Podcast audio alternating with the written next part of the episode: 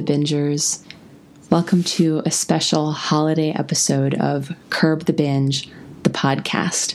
I'm your host, Katya Slavinskaya, and I'm happy to be back with you talking about something that we've all experienced, something we share, and a vulnerable place where we can all meet. I just want to say that I'm really grateful for having this vulnerable place to meet with you it's not an easy one and it's not pleasant. And it's work that takes a lot of, um, how should I say, a lot of willingness to walk through muck and face the messy parts of life when things don't look pretty. And it has the potential to bring us so close to other human beings when we can be vulnerable and open about it. So, I want to make that the theme of this holiday special. And I'll get into a little bit more of what my thoughts on that are. But I wanted to um, share a couple of things with you. One is that if you listen to this podcast and you enjoy this podcast, then I ask you um, with all my heart to please go to iTunes and review this podcast. The more reviews it gets, the more exposure it's going to get, and the more that people are going to know it's here, the more community will build, and it'll just keep going from there. And hopefully, we'll be able to neutralize the shame around this um, incredible issue. So, please do that. Please go leave a review. And then the second thing is that there's now a donate button on the website. Um, underneath on the podcast page, you'll see it underneath all the podcasts listed. You'll also see it on the blog page underneath all the blogs. That donate button goes through PayPal. And if you enjoy the show, if you like the show, if you feel helped by the show, then please help us to keep running it, to keep bringing you honest, transparent, stories from real life um, experts talking as well from their fields of expertise on the subject of addiction and binging and um, compulsion and and me giving my heart to this project. So if you could donate whatever you can any amount is significant. What's important is that you donate an amount that's significant to you. And any amount that you donate will absolutely be so appreciated and you'll get to know that you're helping the show continue um, to stay alive and to thrive. So, thank you for that. Now, without further ado, I want to talk about our subject today, and it's something that I'm really feeling very strongly about. And um, I wouldn't say passionately, but just it feels really alive in me today. And that is the inner child and what it has to do with binge eating. Now, the, the phrase the inner child has sort of been around for so long that it's almost become a really cliched. It's like if somebody wants to make fun of psychotherapy or laying on the therapist's couch, we talk about, we use the example of the inner child. And I have to confess that for a long time I resisted looking into the the issue or the the possibility that my inner child was real a real thing and that it was um, up to something because it didn't feel satisfied. It didn't feel complete. It didn't feel like its childhood was really um, complete and had left it prepared for adulthood. So I want to just kind of go back to my childhood and everyone's is different, but just to use mine as an example and how it plays out today, and this sort of very deep and vulnerable work that I'm doing around um, around it all now. So I was born in what was at the time the Soviet Union, and um, I lived in the city in Moscow, but sometimes we would go actually, I would spend pretty much every summer at our country house.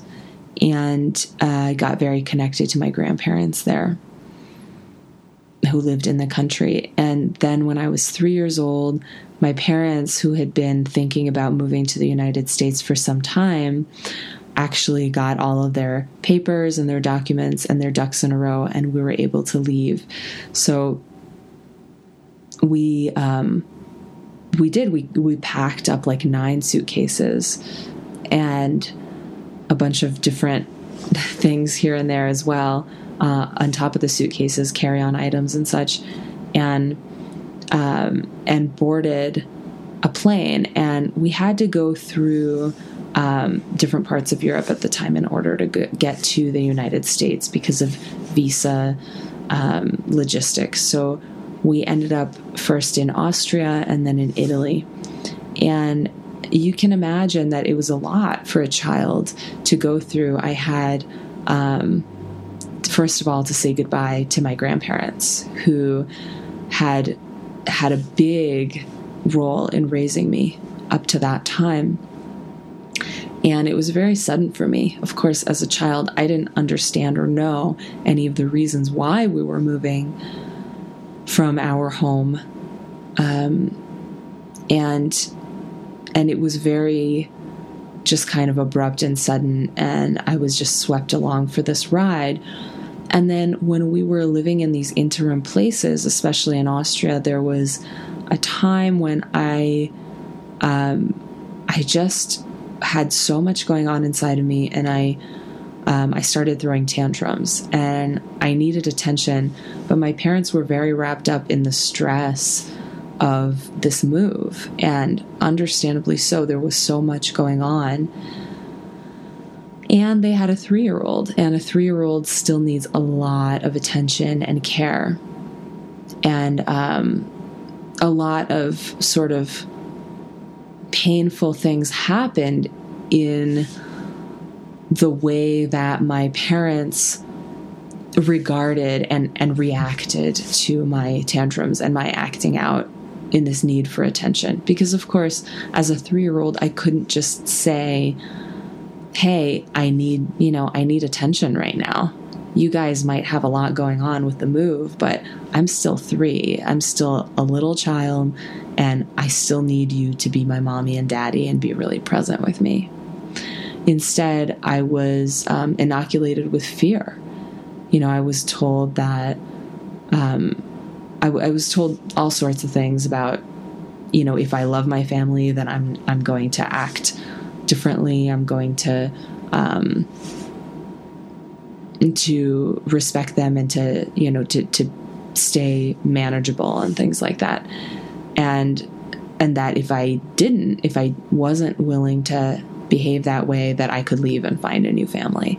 And so this kind of thing, and you know, just I just want to say like I love my family and we have a great relationship. It's just that there are these things from childhood that are unhealed. And I believe that it's really important to go back and to heal these places in ourselves that are still. Um, that are still wounded and still don't understand exactly why what happened happened. Anyway, so um, from there, we moved to the States and um, we sort of got settled in, and I had to learn you know, I, I started to undertake the the new job of learning a different language. So that was relatively easy. I was young and I just, you know, got I started school in New York. So that was um, that came pretty quickly and naturally and I was, you know, pretty quickly speaking English maybe better than other members of my family just by virtue of being so young, or at least at the same rate. And so I started doing pretty well in school. I was um, always writing. I was always writing and getting good marks for my ideas and for my reports. I started doing quite well in all the subjects. And this continued um, just at a very kind of regular public school in an immigrant neighborhood. So people with relatively lower incomes, um, but by far not like the you know the sort of ghettos of New York City at all. Just just an immigrant neighborhood, and um, and then when I was about 12 years old, I was in middle school, what we call junior high, and my grades started to really slip.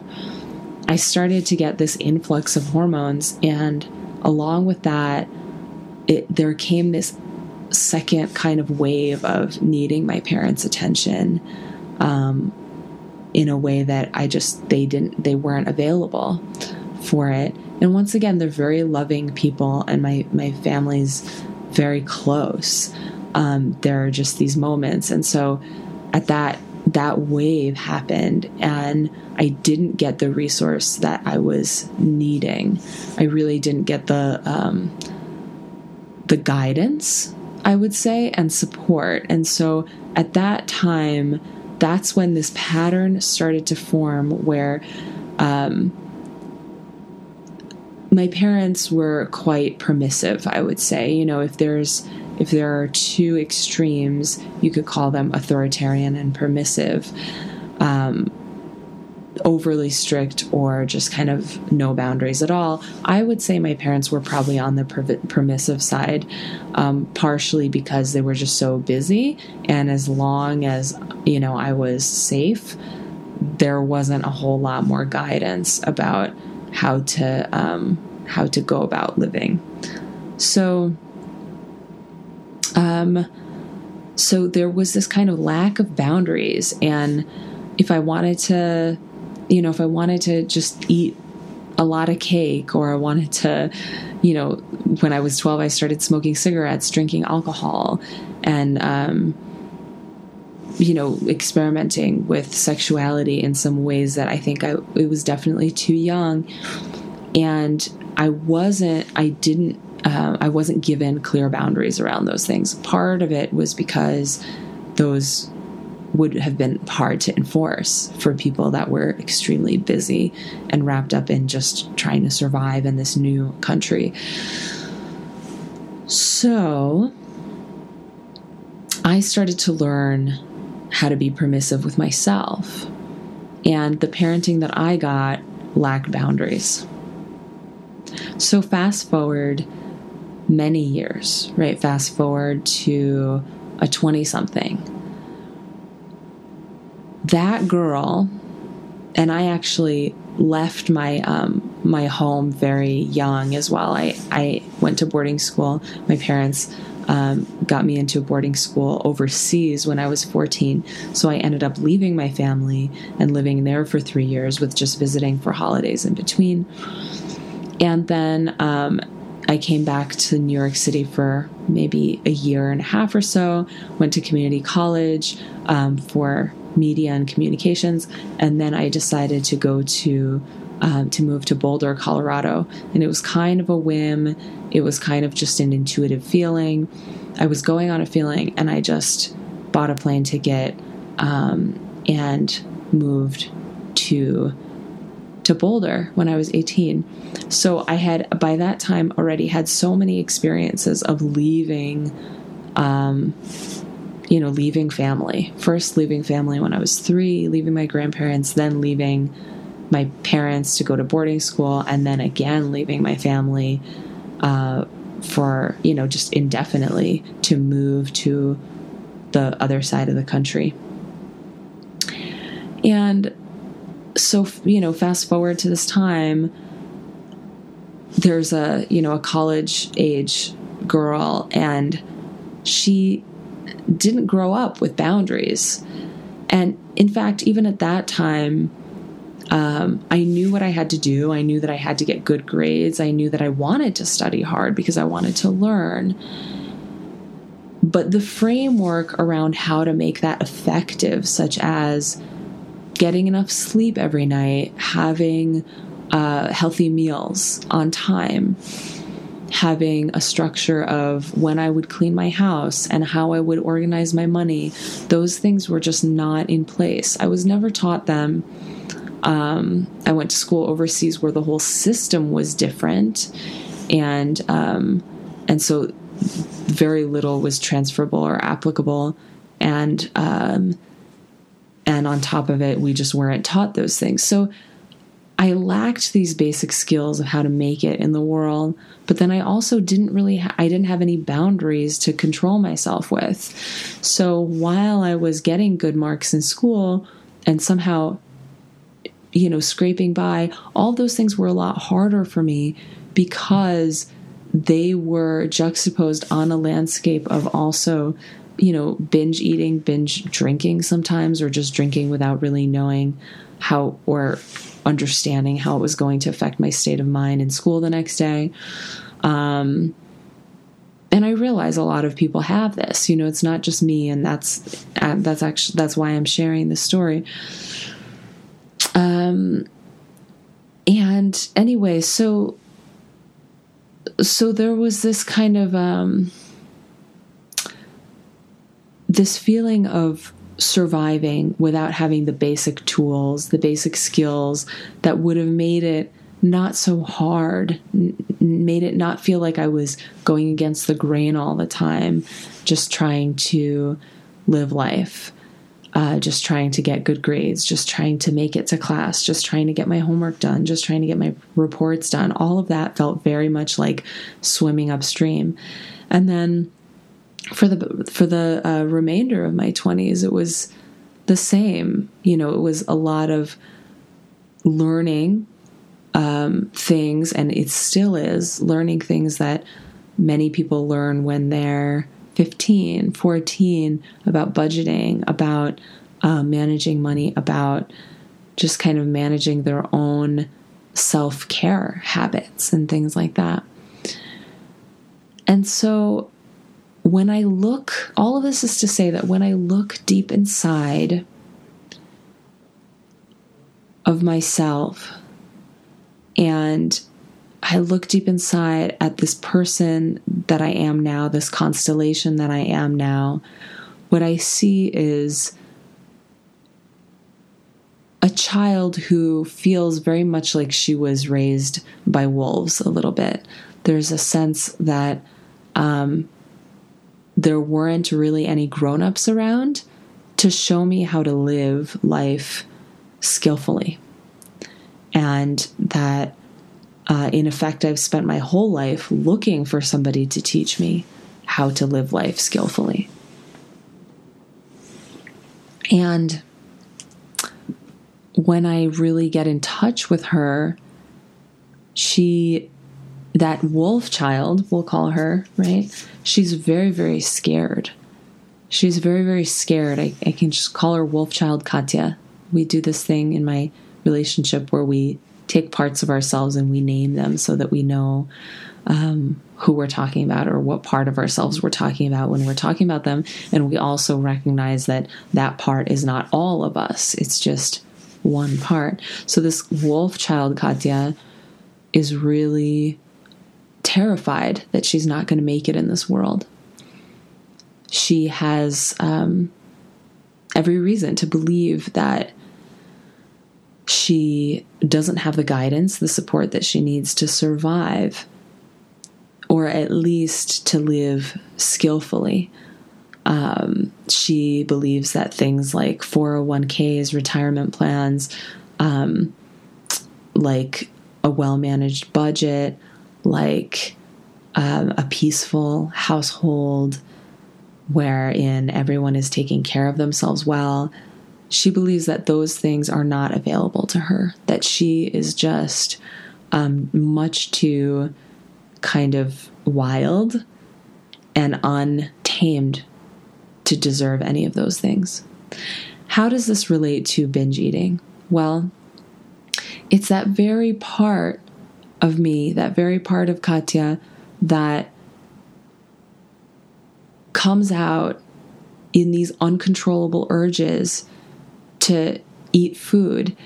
And when that happens is largely when she feels overwhelmed by the tasks of the world. She feels hopeless about actually making it. She feels that she's being pushed into too much, more, much more than she can handle. And she really wants to run and hide and just curl up into a ball and you know, maybe live in a cave for a long time until um, she can sort of peek out and, and all of her responsibilities have blown over. It's this side of me that comes out and wants to binge. And you know what? This is really important. And this is what I want to tell you today. When I just use these kind of um, out outer world frameworks and discipline and willpower to try to control my eating. I can go quite a long time without having a binge. I've learned how to create structures in my day where I only have three meals a day. I don't eat sugar. I don't eat flour. I pretty much do um, what I know of the bright line eating system. And um, and at the same time, I have to say that it hasn't solved the inner child issue. I have to say that there's still a part of me that causes, it wreaks havoc. It wreaks havoc in my relationships, not only to my partner, but to my children, to um, friends, to coworkers. And it's not, you know, any more drama than anybody else has in their life, probably. But what I recognize is that, well, I'm trying to be conscious enough to see the origin point of this drama because I truly believe in my heart that we don't need to live with drama, that we can actually live in a way that um, is sort of fueled by intelligent consciousness and recognition of our patterns and slow enough to make healthy decisions moment to moment. Of course, not getting it perfect all the time, but improving due to conscious awareness. And so, seeing the origin point of this drama that happens in my life sometimes, um, like, say, when I'm feeling that I really need to push myself, and because I really need to push myself, and I uh, don't allow myself to rest in those cases, um, you know, I really I deprive my children of their time with me, which is basically the same thing that my parents did. So this is the kind of drama that I'm talking about, the perpetuation of cycles, the perpetuation of patterns. And it's this side of me that's still needing something that it didn't get when it was a child. And that the answer to that is always love. It's always not enough love. In my book, in my bias, um, it's always love that was lacking or missing that creates a gap and that creates a feeling inside of us that uh, we need to fill a hole. And so, back to this inner child, what I want you to do, because um, along with any outward action that you're taking to just try to put structure around eating because I do believe that that's important. But I also and more firmly believe that it has to come from within and it has to be a gentle and loving kind of discipline. Lisa-Jo Landsberg talked about this in the podcast. Um, the number one, what was it? The number one cause of all um, compulsions or something. Heal, heal the number one cause of all compulsions. You can see it on the list of podcasts. So she was talking about that what we need is a positive kind of discipline because if we use brute force or we push on ourselves, that inner child is really going to get hurt. It's going to get hurt more than it already is hurt. And it's just going to reinforce this belief that it has that it's unloved, it's unseen, and that it doesn't have a place in this world to just be what it is and to be where it is, more importantly. And so, what I want you to do is to take some time and journal about what that feeling inside of you that inner child in you might need. And this can take a little bit of time from the moment that you're asked the question to the moment where you can actually tap in to what that deep, what those deep feelings are. Um, and what, you know, a few things can help. Definitely the medium of writing. I believe so much and so strongly in writing things down. And I believe that we can write to think, or we can write to undertake the process of discovery, self discovery. Um, and what I mean by that is instead of writing in order to report something like, oh, I felt this way today, we can write questions. We can come up with the best questions that we can, like, how does my inner child feel? We can just start with that. And then from those questions, we might get more questions. Or we might start to get something that feels like the beginnings of clues and um, Tony Robbins says the questions are the answers. And I completely agree. Sometimes, actually, and actually, Albert Einstein um, had a lot to say on this as well. If you find the right question, then you've done 90% of the work. So, to me, one of these really key questions in the road to healing binge eating and any kind of compulsion or addiction is what does that inner child inside of me what does she need what did she not get what is she starving for because we are clearly starving if we're stuffing ourselves with food there is a part of us that's starving for something and i want you to really give yourself the space and the time to go in and to see and to feel what that is. Because once you discover that, the whole playing field will change. It will no longer be about mind over matter or trying to will yourself into not binging or trying to discipline yourself into a different style or schedule of eating. That's all going to sort of fade away because that's been a substitute or replacement for actually doing the deep work of seeing what this inner child needs. It's been a way to manage the inner child, but the inner child hasn't been integrated into your experience yet. And certainly, this has been the case for me. I got quite good at being very austere with my diet and only eating three meals a day for many, many years. But um, you know, and I wasn't perfect at it. I had days when I would obviously, you know, and I've been very open about this when I would fall off and I would binge. But for the most part, for a great majority of the time, I would have three meals a day and um, not eat sugar and things like that. And so, what I'm saying is that in all those years, yes, I learned something. I learned how to manage things, but this inner child still wreaked havoc. It I still hadn't found a way to a peaceful life, a way to um, a neutral life. In, in neutral meaning a neutral attitude toward things that I feel, you know, a, a desire towards or an aversion towards. Um, and I write about desire and, and aversion in some recent blogs. You can catch them on the blog page. So, this idea of journaling. That's one tool that you can use. Another tool, and this comes from Inner Bonding. It's um a, a, system that I don't actually know very much about, but you can Google it and watch some videos. But um, what I do know about it is that there's um, there's work done with using a stuffed animal. And how it's done is you take a stuffed animal and it's very cute and soft and cuddly and fuzzy.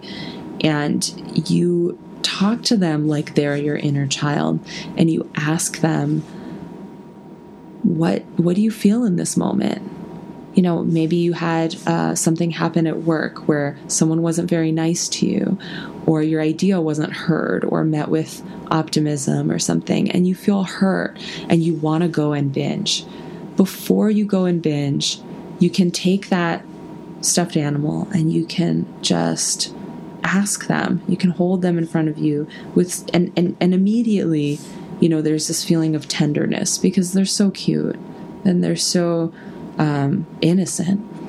And with that feeling of tenderness, you can ask them, "What is it that you feel? And then you can let that part of you speak and say and voice what it is that you feel. Then you can ask, What do you need? So, what do you feel? What do you need? And listen to that answer. And then you can ask, What would make you feel better? And listen to that answer. You can ask these kinds of questions. You can, you know, again, you can listen to the videos, you can watch the videos for the exact um, program, but what I'm kind of getting at is you can also guide it yourself, just looking for these questions that feel real for you that you would want to ask your inner child, that you would want to ask a child if they had been in an altercation or in a situation where they didn't feel seen or heard. And then the listening part, when you're listening to your own inner child in the form of this stuffed animal, you're speaking, right? You're you're saying what it is from that place, um, what it is that you feel, what it is that you need. You're speaking, and at the same time, you're the listener. And listening, the listening part is just as important as actually what is coming out in the voicing aspect of it. So, because you are actually in that moment offering to yourself what you didn't get as a child. And listening, I'm guessing, is on the list for most, if not all of us, right? Deep listening, open listening, um, listening without agenda without trying to lecture or teach you right away what the grown-ups think that they know. So give yourself that listening, give yourself that openness. And that's what I have to say about that inner child today. Working like this is not a fast process. Um, in some ways, it we don't get a guarantee that overnight will be healed. Another, in other ways, you know, it can be very it can create dramatic results very quickly. I've done work like this um, around relationship, and what I will say is when you're ready to really face your inner child, that's just the tip of the iceberg. That means that you've done a lot of inner work, a lot of cultivating of the soil in order to prepare yourself to even face that part of you that hasn't gotten what you needed because it takes a lot of courage. Most of us go through a lot, a large portion of this life, avoiding and trying to mask in whatever way possible what that inner child is screaming for. And it's my um, belief that many of us walk around with this part, if not all of us. So, um, look into what that part of yourself might be. You can give it a name if that appeals to you, if that resonates to you, and then it becomes easier to relate to that part. Write down what some of those deep feelings are and practice that exercise with a stuffed animal. And sometimes even just holding that stuffed animal like you would hold your child self, yourself as a little girl. Um, even just holding yourself in that way can be enormously healing.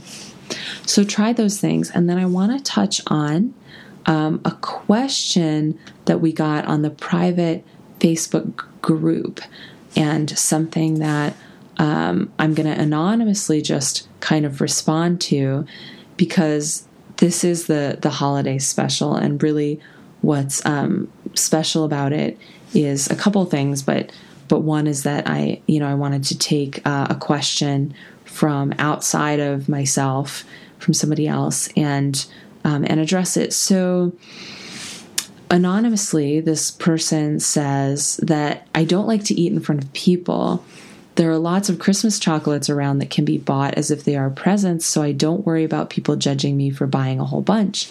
Then I feel panicked about having to see people Christmas Day and still being overweight.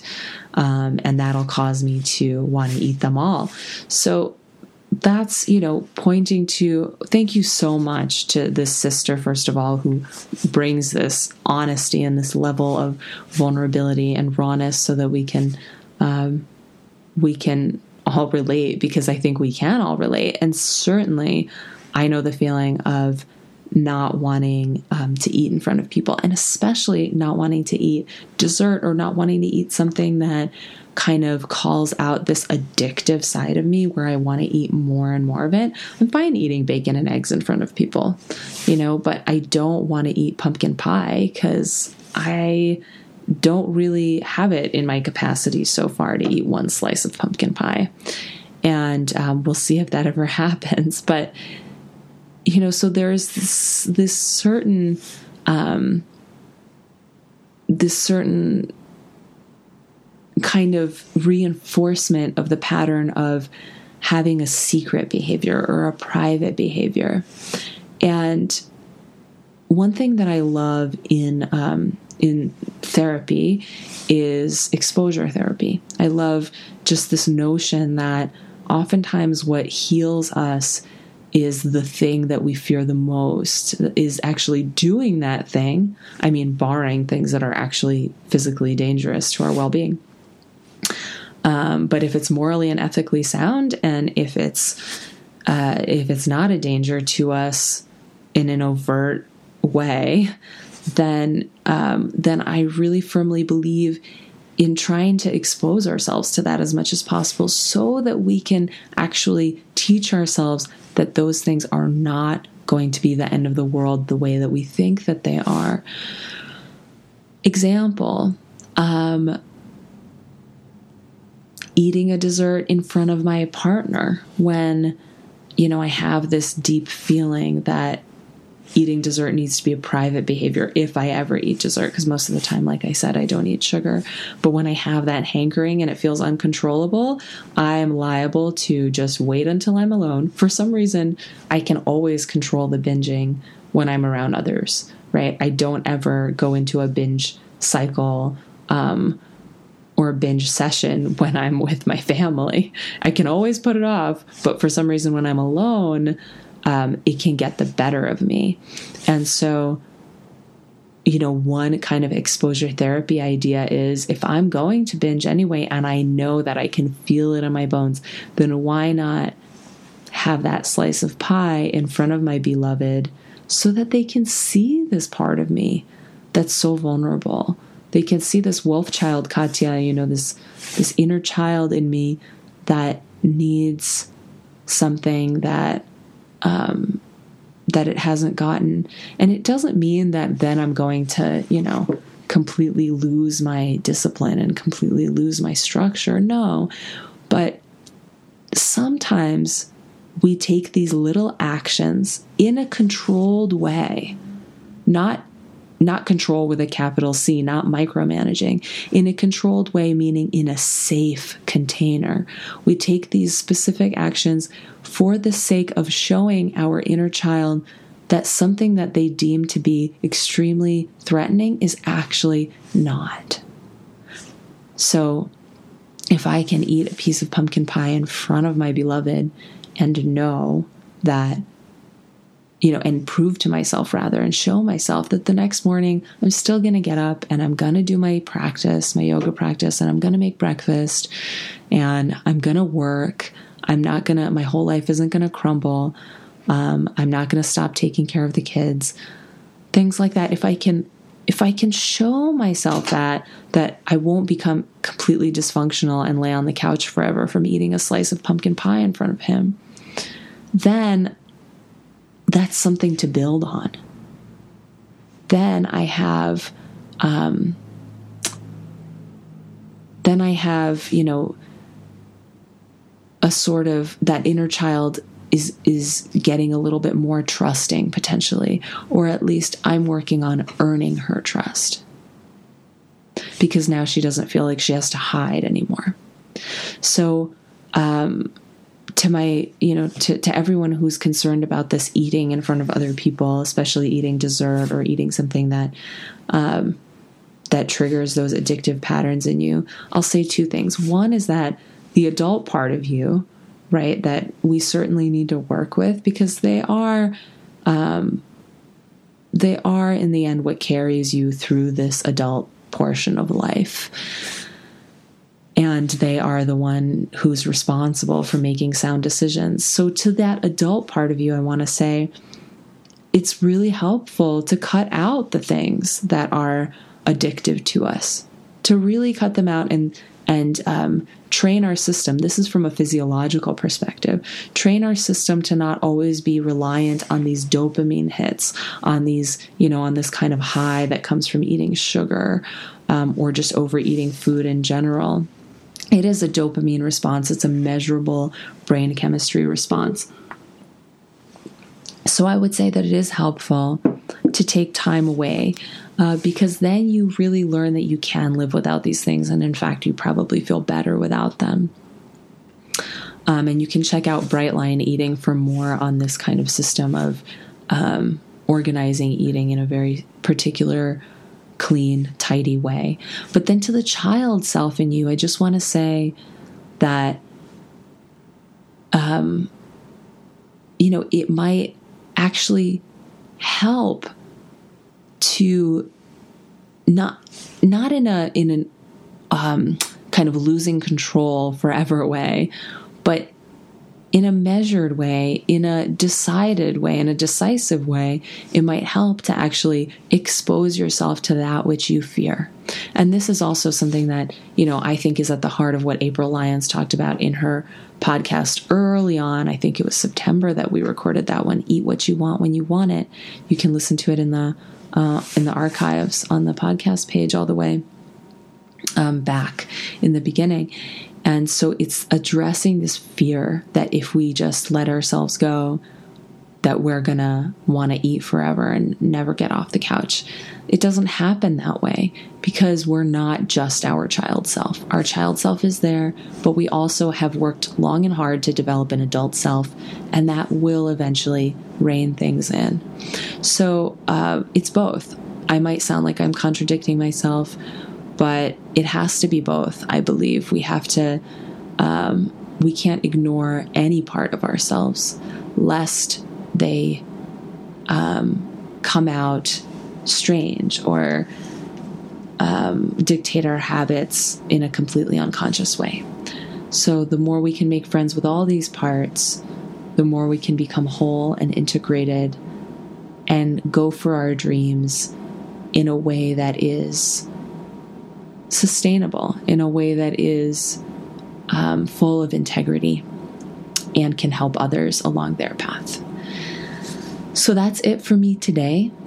Um, the other portion of this holiday special is that I want to offer you a 25% discount off of any of the consult offerings.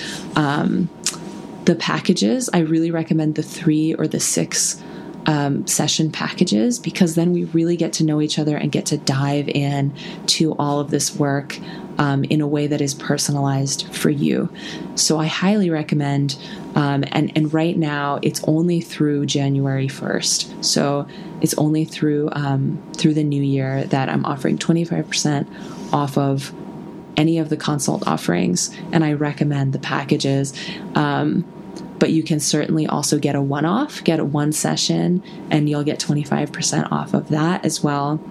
And that's a great way to just get a taste of what coaching with me would be like and also get some great tips that you can start using right away.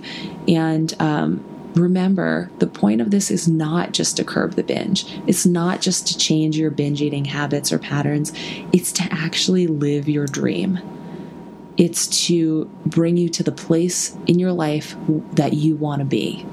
And so, um, I just wanna I want to urge you to take that step. You can find uh, the consult packages on curbthebinge.com. There's a one-on-one tab on the right.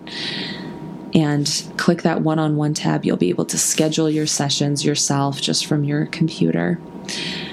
And then once again, leave a review, donate, um, and I will just continue to do this work because I believe in it, and I will continue to um, bring you the the most transparent content that I can about my path and what I'm learning, and I will continue to bring you um, great experts and people in the field that I find so inspiring.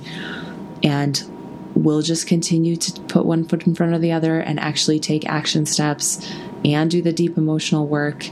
And I promise you that it won't be for nigh. I promise you that we will see results, we will see progress, and we will feel differently in our lives.